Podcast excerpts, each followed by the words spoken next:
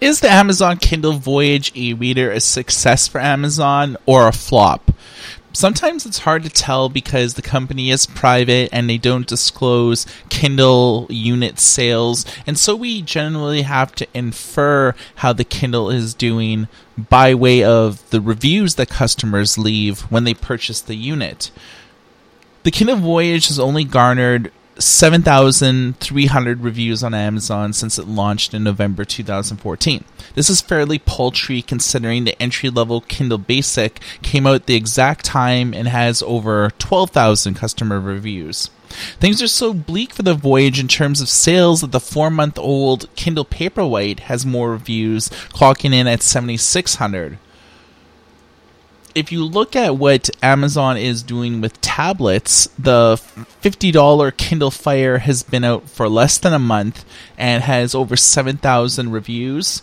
The Kindle Fire HD6 was released last year, a little earlier than the Voyage, and it has 22,000 reviews. And the 2000 model of the Kindle Fire HD7 has over 32,000 reviews. So, out of the modern lineup of tablets, of e readers, the Kindle Voyage has the least reviews and likely the least amount of purchases, although it's probably making Amazon a little bit more money than the other e readers simply because of the price tag.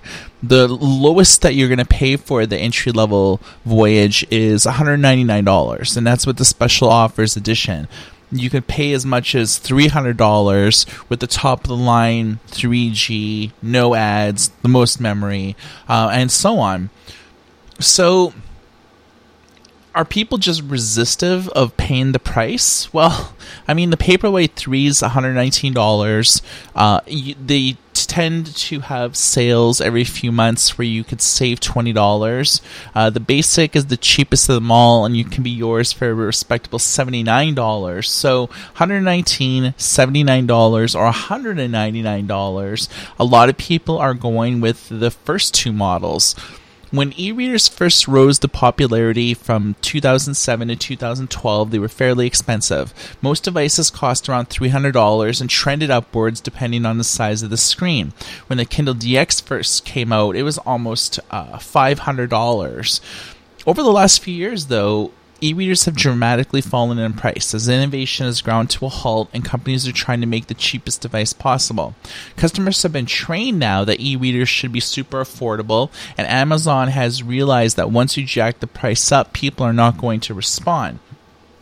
The same thing happened with ebook pricing. People were trained that $9.99 was the standard, and now publishers are charging anywhere from $12.99 to $17.99. This has resulted in ebook sales falling in the high single digits over the course of 2015. So, suffice to say, I kind of think that the reason why people aren't buying a Voyage is because it's the most expensive 6 inch e reader currently on the market and Amazon customers are basically trained that e-readers should cost like a hundred dollars, maybe a little bit less, maybe a little bit more for a good model. And then once you sell cheap as shit e-readers over and over, then suddenly you have a new model that just suddenly costs like double uh, the amount of the basic level model.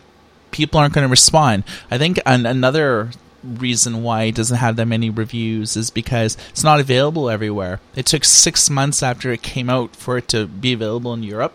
It's still not available in Canada, almost a full year after it's come out. This is mainly due to a patent dispute that was um, Amazon has with the Canadian government. They tried to get a patent for the haptic feedback page turn buttons that are on a Voyage, but they couldn't get it. Uh, just Canada was just very lax in approving it or not approving it. Um, so yeah, that's why the Voyage hasn't been available in most international countries because of the patent regarding haptic feedback. So now you know, and knowing is half the battle. For goodereader.com, my name is Michael. Everybody take care.